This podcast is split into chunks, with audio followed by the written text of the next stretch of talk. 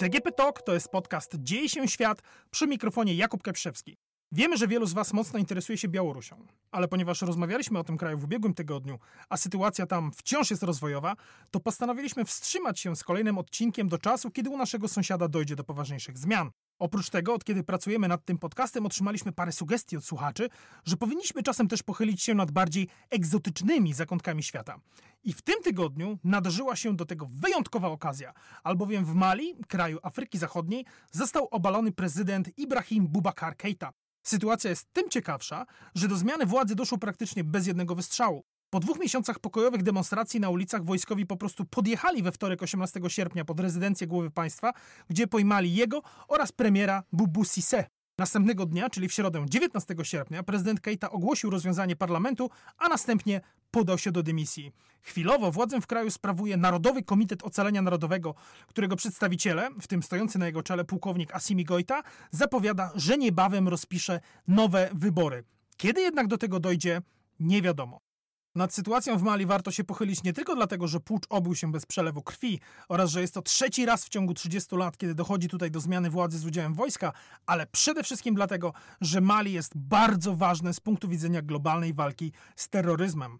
Od 8 lat kraj nie może zdusić działających na jego terenie organizacji dżihadystycznych związanych m.in. z Al-Kaidą oraz państwem islamskim. Sytuacja jest jednak dramatyczna, bo chociaż zagranicznych wojsk w kraju jest więcej niż kiedykolwiek, to więcej niż kiedykolwiek jest również zamachów z dużą liczbą ofiar. Dżihadyści oprócz tego rozlali się na sąsiednie kraje, opanowując m.in. strefę przy malijskiej granicy w Nigrze oraz powodując kryzys w leżącej na południu Burkini Faso i zmuszając tam prawie milion ludzi do ucieczki ze swoich domów. O tym wszystkim nie chcę jednak opowiadać wam sam, Dlatego witam w studiu doktora Jędrzeja Czerepa, eksperta Polskiego Instytutu Spraw Międzynarodowych. Panie doktorze, witam serdecznie. Dzień dobry. Na początek może takie pytanie.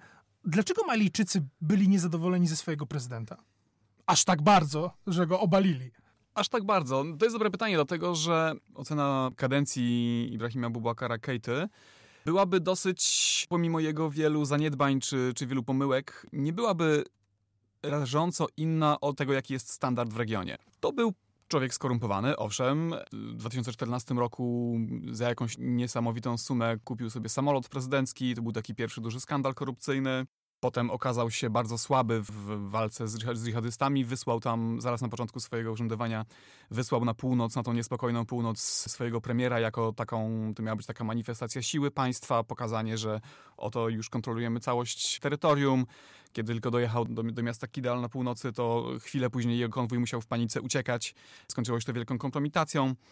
Później zaczął obsadzać stanowiska swoimi krewnymi, znajomymi, pociotkami. Na taką postać bardzo rzucającą się w oczy wyrósł jego syn Karim Keita. To był człowiek urodzony we Francji, wykształcony na zachodnich uniwersytetach, biznesmen, który stał się takim faktycznym, faktycznym wiceprezydentem, człowiekiem, który dopuszcza lub nie dopuszcza do, do głowy państwa, który prowadzi dosyć wystawny styl życia. W ostatnich tygodniach zresztą hitem internetu, czy, czy, czy sprawą, która bardzo wzburzyła Malijczyków, było nagranie z właśnie Karimem Keitą, który na jakimś jachcie w Hiszpanii e, bawi się w towarzystwie pięknych kobiet z dużą ilością szampana. Zdjęcia z tego filmiku z YouTube'a e, były reprodukowane na transparentach, z którymi Malijczycy wychodzili na ulicę z e, podpisem wstyd w momencie, kiedy kraj jest w poważnym kryzysie, kiedy giną ludzie, kiedy ten konflikt zbrojny się tylko rozszerza. Uciechy syna prezydenta bardzo, bardzo raziły w oczy. Ale to wszystko, o czym mówimy, nie jest dalekie od, od tego, w jaki sposób wygląda sprawowanie władzy przez przywódców w tej części świata. Nie powiedziałbym, żeby był to krwawy dyktator, żeby był to tyran, człowiek, który zupełnie stracił kontrolę, czy, czy jakaś operatkowa postać. Tym niemniej to połączone z naprawdę poważną sytuacją w państwie, tym pogłębiającym się kryzysem bezpieczeństwa, bardzo ciężką sytuacją gospodarczą i echami też pandemii spowodowało, że prezydent Keita stał się takim trochę celem e, zastępczym, łączącym te wszystkie problemy, które trapią Malijczyków. Utarło się, że cały gniew społeczeństwa został skierowany przeciwko niemu. Wydaje mi się, że Malijczycy trochę liczyli na to, że jak za dotknięciem magicznej różdżki po zniknięciu nielubianego, niepopularnego prezydenta, ich problemy się skończą. No właśnie, A co było kroplą, która przelała czarę goryczy? To bo jak pan sam wspomniał, już na samym początku kadencji kupił sobie malijski odpowiednik Air Force One, jak rozumiem. Co było tym takim elementem, który wyprowadził ludzi na ulicę? Wiosną tego roku, kiedy zaczęła się pandemia, w marcu odbyły się w Mali e, wybory. Zresztą pierwsza runda, potem druga runda wyborów parlamentarnych. W czasie, kiedy wszyscy na świecie zastanawiali się, czy aby na pewno jest to dobry pomysł w tym momencie, czy nie lepiej wstrzymać się z tym do, do, do bezpieczniejszych czasów. Zresztą te wybory odbyły się tego dnia, w którym potwierdzono pierwszy przypadek koronawirusa w Mali. Wybory były bardzo kontrowersyjne. Chwilę po ich zakończeniu e, Sąd Konstytucyjny anulował 31 mandatów, które później w dziwny sposób zostały, zostały przekazane komu innemu. W ten sposób, tym takim zabiegiem księgowym czy prawnym, słabnący prezydent odzyskał większość parlamentarną.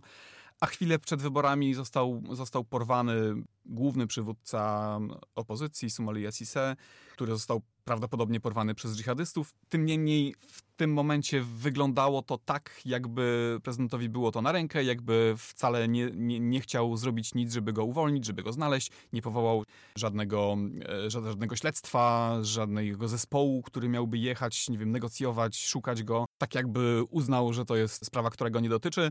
To rzeczywiście bardzo zburzyło ludzi, a już wcześniej z prezydentem e, rozeszły się e, drogi z jego jednym z głównych wcześniej współpracowników czy, czy, czy sojuszników, bardzo popularnym, charyzmatycznym muzułmańskim duchownym, imamem e, Mahmudem Diko, który w tym momencie tego kryzysu politycznego wyprowadził ludzi na ulicę. 5 czerwca odbyła się pierwsza wielka demonstracja, która domagała się ustąpienia prezydenta. I Mahmoud Diko, postać, o której jeszcze powiemy więcej, był tym, który był w stanie wyciągnąć dziesiątki tysięcy ludzi na ulicę, stworzyć pewną masę krytyczną, w której te żądania nabrały ostrości, a po starciach, które zdarzyły się w połowie lipca, kiedy zginęło kilkanaście osób, wola do tego, żeby negocjować jakiś kompromis po stronie ulicy się szybko wyczerpała. Nazwali się ruchem 5 czerwca, od dnia, kiedy Od dnia pierwszej manifestacji. Nie tak. mylić z ruchem pięciu gwiazd. Nie, chociaż nazwa ruch tutaj sugeruje taką oddolną, spontaniczną, e, jakąś paraorganizację, podobną do tej, co widzimy na Białorusi, zdecentralizowaną. Tym niemniej, e, jeśli popatrzymy sobie na, na ten ruch 5 czerwca, jest on przede wszystkim skoncentrowany w stolicy kraju, Bamako, która jest odległa od tych miejsc e, najbardziej kryzysowych, najbardziej, najbardziej dotkniętych problemami. I przewija się tam mnóstwo znanych twarzy, które w Mali mówi się o tym tak zwana klasa polityczna. To są urzędnicy dobrze wykształceni, z dużym doświadczeniem, którzy w tych rotacjach stołków pojawiają się i znikają i którzy w gruncie rzeczy są podobni do siebie. Czyli to są tacy ludzie, jak polski cytat, czasy się zmieniają, ale pan dalej jest w komisji, tak? Trochę tak. Zresztą ten, tenże porwany przywódca opozycji Smoli Sise, gdyby on był prezydentem, pewnie wyniki jego, jego kadencji nie byłyby jakoś inne niż obecnej głowy państwa. To nie jest ruch przeciwko klasie politycznej, przeciwko dotychczasowej kulturze politycznej. Jest to ruch gniewu przeciwko prezydentowi, który sobie zasłużył na to różnymi swoimi wpadkami i pomyłkami, ale raczej dominują tam, dominują tam osoby, które, które i tak uczestniczyły w życiu politycznym od, od dawna. Imam Diko jest trochę inną postacią, która rzeczywiście jest spoza układu, który formalnie nie należy do żadnej partii, formalnie nawet nie jest przywódcą tego ruchu. Jest taką trochę tajemniczą postacią. Niektórzy zachodni dyplomaci porównują go do, do Chomeiniego, człowieka, który jest e, bardzo wpływowy, bardzo surowy pod względem spojrzenia na, na, na zachowania społeczne, takim konserwatystą z jednej strony jest wykształcony w Arabii Saudyjskiej i, i, określa się go jako salafitę, z drugiej strony jest dosyć mocno, mocno ugruntowany w lokalnych tradycjach e, malijskich. To jest coś pomiędzy, coś łączącego taki radykalny konserwatyzm islamski z jednak z z narodowym charakterem malijskim. On, on głośno wypowiada się za uznaniem wagi i znaczenia kulturowego przedislamskich tradycji w Mali. To jest bardzo ciekawe, bo my nad Wisłą mamy taką tendencję, żeby postrzegać islam jako raczej taki jednorodny wewnętrzny. Tak, a... czy, czy, czy, dosyć blisko współpracuje z e, przywódcą sufitów, takiego mistycznego nurtu islamu w tym kraju. No, z takich przedislamskich tradycji, o których mówimy, to można na przykład powiedzieć bardzo ciekawa kultura pokrewieństwa żartu. Mali jest jednym z tych krajów afrykańskich, w których możemy mówić o o narodzie, mimo że jest złożony z wielu grup etnicznych, który ma, ma tradycję państwowości, bogatej bardzo historii, bogatej kultury, a różne grupy etniczne były z sobą powiązane poprzez tak zwane pokrewieństwo żartu, czyli jeśli ja jestem na przykład dogonem, spotykam się z, z fulanem, to w pierwszym kontakcie obrzucamy się nawzajem obelgami, wyzywamy jak tylko się da przywary czy, czy stereotypy związane z tą drugą grupą etniczną, ale nie chodzi tutaj o, o, jakby pokłócenie się, tylko o coś wręcz odwrotnego, o pokazanie, że jesteśmy na takim poziomie jak bracia w rodzinie, że nam można, bo jesteśmy sobie bliscy, to jest podkreślenie tej bliskości, a z drugiej strony spuszczenie powietrza z, z jakiegoś napompowanego balonika. Myślę, że to jest element kultury społecznej z Mali, który dobrze by było jakoś przenieść nad Wisłę, bo na tak, jest chyba coś, na co nas nie stać. Zresztą był wpisany do pierwszej historycznej konstytucji, jednej z pierwszych w ogóle na świecie takich aktów prawnych tego typu z 1230 1945 roku. Chwilę później po angielskiej Magna Carta była malijska, e, niespisana, ale, ale powtarzana w eposie konstytucja, w której to prawo do żartowania było, było zapisane. To jest fascynujące. Tak, to jest mm, kraj o bardzo bogatej historii. W czasie Imperium Mali średniowiecznego, 100 lat później zresztą król malijski odbył spektakularną pielgrzymkę do Mekki, w ramach której towarzyszyło mu 60 tysięcy osób, kilkanaście tysięcy niewolników, z których każdy miał przy sobie ponad kilogramowy zasób złota. Kiedy pielgrzymka przechodziła przez Kair, który był w tym czasie centrum handlu złota, wpłynęło to tak mocno na, na ceny złota, że przez kilkanaście lat nie wróciły one do, do poprzedniego poziomu. Dzisiaj ocenia się, że Mansa Musa, tenże król, prawdopodobnie, jeśli przeliczymy to na dzisiejsze pieniądze, był najbogatszą postacią w historii ludzkości. To jest bardzo ciekawe, ale chciałem powiedzieć, że nasze poselstwa do Turcji robiły bardzo podobne rzeczy. Na przykład rozrzucaliśmy złote podkowy, znaczy celowo źle je przykręcaliśmy koniom, żeby zrobić niesamowite wrażenie na oficjalnych celach wysokiej porty. Tak, ale mówimy o tym, żeby podkreślić, że to jest kraj, który nie wziął się znikąd. To nie jest jakiś tak. postkolonialny tak. twór sztucznie narysowany na mapie, to jest państwo i społeczeństwo o bardzo bogatej historii i kulturze. Przez długi czas przecież i oni się teraz bardzo tym dziedzictwem chwalą stolicą Timbuktu historyczną, zdaje się chyba. Oczywiście i dzisiaj ci wojskowi, którzy objęli władzę, nawiązują do tej bogatej historii. Mówią, że kraj, który znalazł się w kryzysie, którego instytucje są słabe, musi powrócić do swojej dawnej świetności i obecna kondycja państwa jest obrazą dla Malijczyków w kontekście tej bogatej historii. Więc mamy taką sytuację. Jest imam Diko, wyprowadza ludzi na ulicę, przez dwa miesiące trwają protesty i staje się rzecz niesamowita. Grupa żołnierzy chwyta za broń, wjeżdża do stolicy kraju Bamako, podjeżdża pod rezydencję prezydenta i po prostu go wyciąga z domu. I co więcej, jak przeczytałem, transmitują swój przejazd na Facebooku. Tak, sporo osób zresztą wyszło wtedy na ulicę i e, przyłączyło się do, do, do, do żołnierzy. Na razie jeszcze trudno, trudno to oceniać, za, za, mało wiemy o tym, jakie były kulisy tego, tego zamachu. Podstawowe pytanie to jest takie, czy ta akcja była skoordynowana z ruchem protestu, czy stał za nią Imam Diko, czy jego zwolennicy, czy była to jednak niezależna trochę spontaniczna e, akcja wojska, która się zbiegła z tymi e, oczekiwaniami społecznymi. Oczywiście ja Na przykład spotkałem z taką tezą od jednego z ekspertów z Europejskiej Rady Stosunków Międzynarodowych, że, że ta akcja wygląda na mocno zorganizowaną i, i zaplanowaną ona wygląda na le lepiej zaplanowaną niż poprzedni zamach stanu, którym, po którym zresztą obecny prezydent znalazł się u władzy, po którym wygrał wybory i, i, rządził do niedawna. Tym niemniej nie wiadomo do końca, czy ta akcja była dogadana z przywódcami opozycji. Tym niemniej pierwszymi krokami, jakie, jakie wojskowi ogłosili, było zaproszenie ruchów społecznych, partii opozycyjnych do, do konsultacji, do tego, żeby wypracować wspólnie model tranzycji, model przejścia do, do władzy cywilnej. Na pierwszym, na pierwszym miejscu wojskowi podkreślili, że nie wzięli władzy dla siebie, są tutaj tylko, tylko przejazdem, tylko jako tacy tymczasowi nad, nad, nadzorcy. Chodzi o odblokowanie tego klinczu politycznego, który nastąpił, i o przekazanie władzy cywilom w taki uczciwy, transparentny sposób y, możliwie szybko. To jest też zachodnioafrykańska nowa tradycja. Było kilka takich przykładów, w których takie zapowiedzi mogące się wydawać trochę na wyrost, czy trochę takimi pod publiczkę. Zwłaszcza padające z ust ludzi, którzy mają kałacha przy boku. Tak. Okazywało się jednak, jednak prawdą.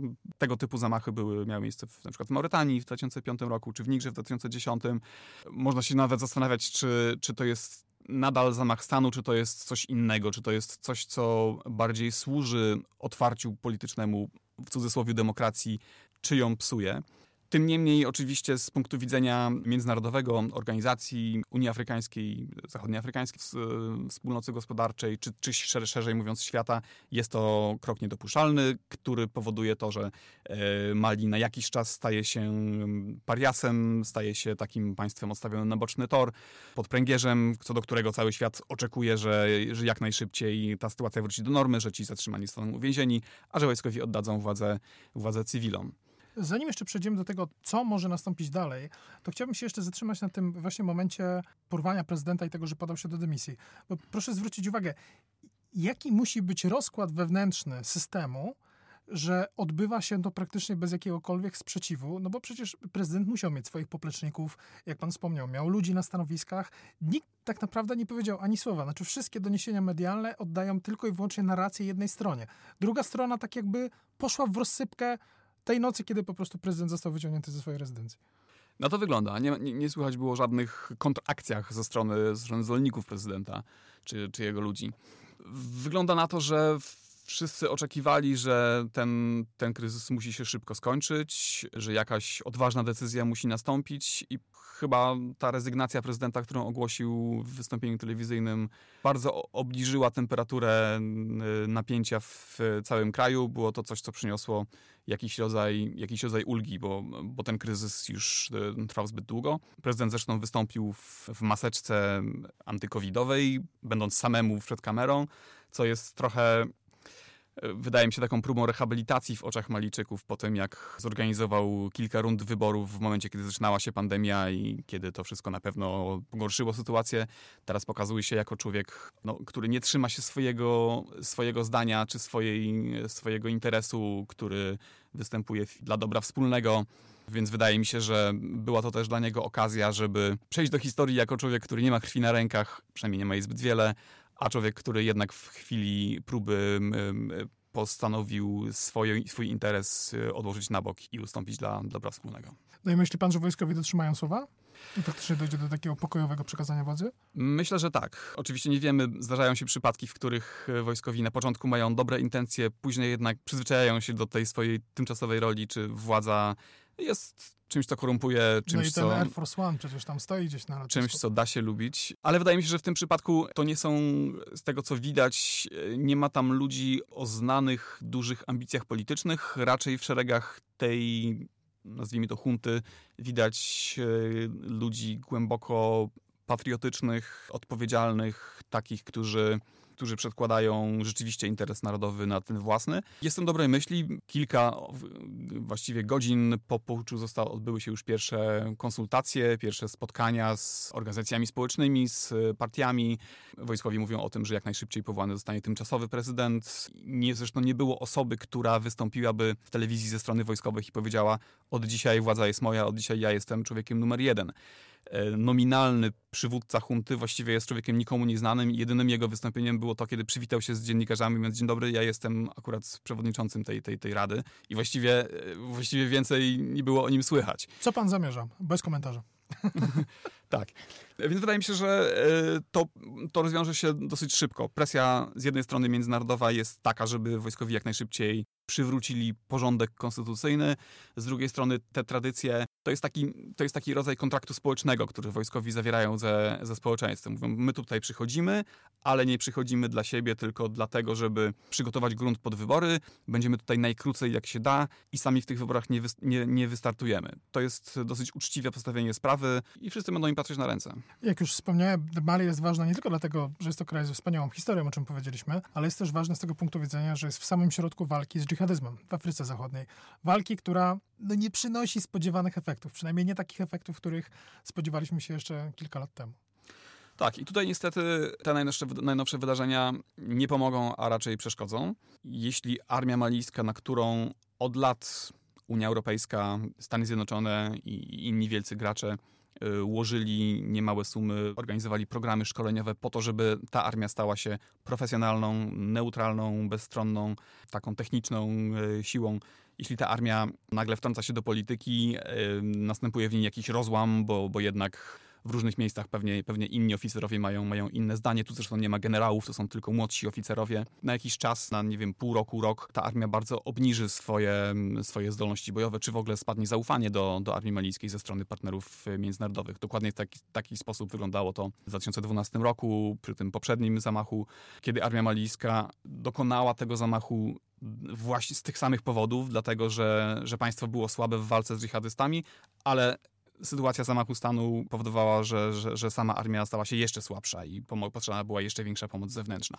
Więc tutaj nie będzie, nie będzie inaczej. Ta... Czyli to jest to, czego się wszyscy właśnie teraz obawiają, że znowu perturbacje polityczne wpłyną na pogorszenie sytuacji tak. bezpieczeństwa związane z takim chaosem wewnętrznym. Z drugiej strony osobą, która może konflikt z dżihadystami próbować rozwiązywać politycznie poprzez rozmowy, Najlepszą osobą do tego jest Imam Diko, który dzisiaj jest taką szarą eminencją, który zresztą wcześniej próbował z nimi rozmawiać, jeździł na północ kraju do tych terenów objętych przez organizacje związane z Al-Kaidą, żeby negocjować zwolnienie zakładników i jest gorącym zwolennikiem politycznego dialogu, który ma, miałby wszystkich doprowadzić do, do, do stołu. Coś na kształt rozmów z talibami w Afganistanie. To już jest precedens. Jeśli mamy konflikty, które ciągną się przez wiele lat, których końca nie widać, których militarnymi metodami za bardzo nie udaje się rozwiązać, w końcu wszyscy dochodzą do, do, tego wniosku, że może lepiej jednak się, się dogadać, może jednak nie taki diabeł straszny, w końcu wszyscy jesteśmy rodakami i lepiej się, się, się dogadać. Wydaje się, że w tym momencie szanse na to, że, że takie rozmowy się udadzą, są większe niż kiedykolwiek. Jak trudna jest tam sytuacja militarna, niech świadczy fakt, że Mali ma 1,2 miliona kilometrów kwadratowych. To jest cztery razy więcej niż Polska. Mieszka tam 20 milionów ludności, a jednocześnie jest to znacznie trudniejszy teren, bo przecież bardzo, bardzo pustynny. I pamiętam, jak w New York Timesie czytałem relacje właśnie z tego, jak francuskie wojska działają tam na tym terenie, to żołnierze bardzo często mówili, że nie stać ich operacyjnie na to, żeby pokryć cały teren, więc często próbują takich udawanych ataków. Na przykład, jeśli identyfikują, że gdzieś jest jakiś obóz, to nie jadą tam transporterami opancerzonymi, żeby ich rozbić, tylko po prostu przelatują nisko helikopterem, bo to na przykład wystarczy do tego, żeby dżihadystów wystraszyć i żeby się przenieśli w inny teren. Ale to nie jest taka realna walka, tak? W sensie nikt nie został pojmani. Oni po prostu rozpraszają się i uciekają do jakiejś innej kryjówki. To jest trochę walka z duchami. Na północnej Mali są, na pograniczu z Algierią, są, są, są góry i fogas, w których jest prawdopodobnie sieć kryjówek. No, o tych odległych, pustynnych terenach dżihadyści robią takie magazyny, w których pod ziemią na przykład zakopują beczki z benzyną, zapasy, które pozwalają im tam siedzieć i, i operować przez wiele miesięcy. Więc to jest takie trochę, e, trochę państwo w państwie, trochę coś może podobnego do, do, do słynnych jaskiń Torabora w Afganistanie. Teren niezwykle trudny, którym właściwie przyjezdnym, nie wiem, Europejczykom czy, czy Amerykanom nie jest możliwe go ani pokryć, ani pokonać tych, tych dżihadystów w walce. Zresztą w, w tym momencie największa kontrowersja w, w temacie walki z nimi w terenie to są to były deklaracje prezydenta Trumpa, o tym, że, że wycofa się z Sahelu, z tej części świata. Francuzi momentalnie podnieśli larum, że jeśli Amerykanie zabiorą swoje drony, które pomagają Francuzom namierzać cele na miejscu w Mali, to cofniemy się o, o kilka lat w tych postępach w walce z dżihadystami. Zresztą, zresztą, zresztą, do tej pory, mimo że tego ogromnego zaangażowania, jeśli podliczymy te wszystkie siły, które tam są, to jest, będzie pewnie, nie wiem, między 20 a 30 tysięcy żołnierzy różnorakich formacji, nadal dżihadyści mają przewagę, są tą stroną, która jest w natarciu. Nie doszło jeszcze do zepchnięcia ich do defensywy.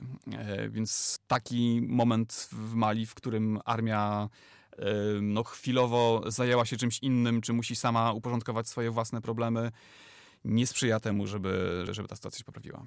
Doktor Jędrzej Czerep, Polski Instytut Spraw Międzynarodowych, był moim gościem. Panie doktorze, bardzo dziękuję za przyjęcie zaproszenia.